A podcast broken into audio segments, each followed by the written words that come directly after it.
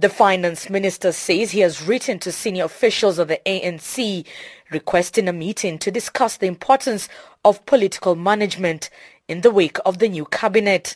Requests have also been sent out to business and labor to discuss a way forward. What is water under the bridge is water under the bridge. The important thing for us is to manage the process going forward. And um, thus far, the presidency, the president and deputy president, the, pre, the former minister and former deputy minister are engaging with us on the management of the process. What we need is a collective approach. Malusi says the fiscal trajectory the country has been pursuing will continue.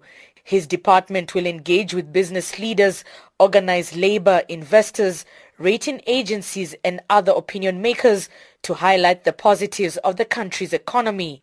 We will act with urgency to accelerate inclusive growth and development so that we can reverse the triple challenges of poverty, unemployment and inequality. Ultimately, what these credit rating reviews highlight is that we need to reignite our nation's growth engine.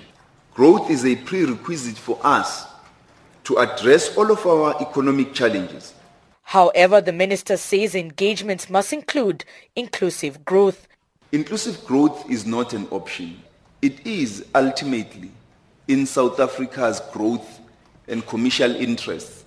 Now, one of the issues that we must look at is how do we rope in private sector participation in infrastructure investments?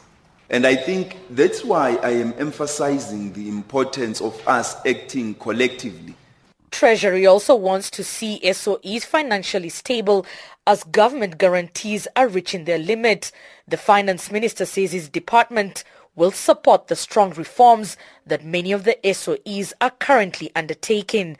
Corporate governance in our state-owned companies is a matter of top priority. Their, the strength of their balance sheet is a matter of top priority. We need to talk to that. We are to be briefed by the department on some of the SOEs that are a concern for the department. And so we are going to engage with relevant shareholder ministers and, and uplift the, the performance of these state-owned companies. South Africa currently has 2.2 trillion rand in public debt. 220 billion rand in this debt is paid in foreign currency. Experts say other rating agencies are likely to follow suit. Moody's is scheduled to review South Africa in the next few months, while Fitch has a near junk status rating for the country. A downgrade to junk means it will cost more to borrow funds from other countries. It also makes imported goods more expensive to buy. We have to look out for inflation, rise in interest rates, a number of things.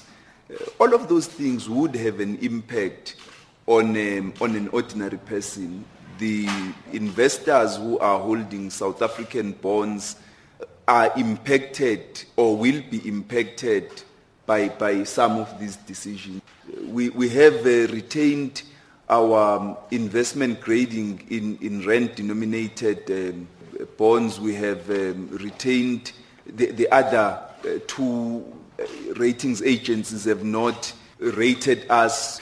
I'm not saying it's easy to get out of a rating downgrade, but I think that we can manage. South African banks have lost more than 60 billion rands since the ousting of Pravin Gordhan.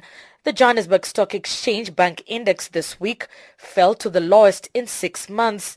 This increases the likelihood that lenders will have to battle declining returns and rising bad debts in the year ahead. Barclays Africa has been the hardest hit. Gigaba says he will not resign and will continue talks with all sectors. He will also look at alternative ways to boost the economy.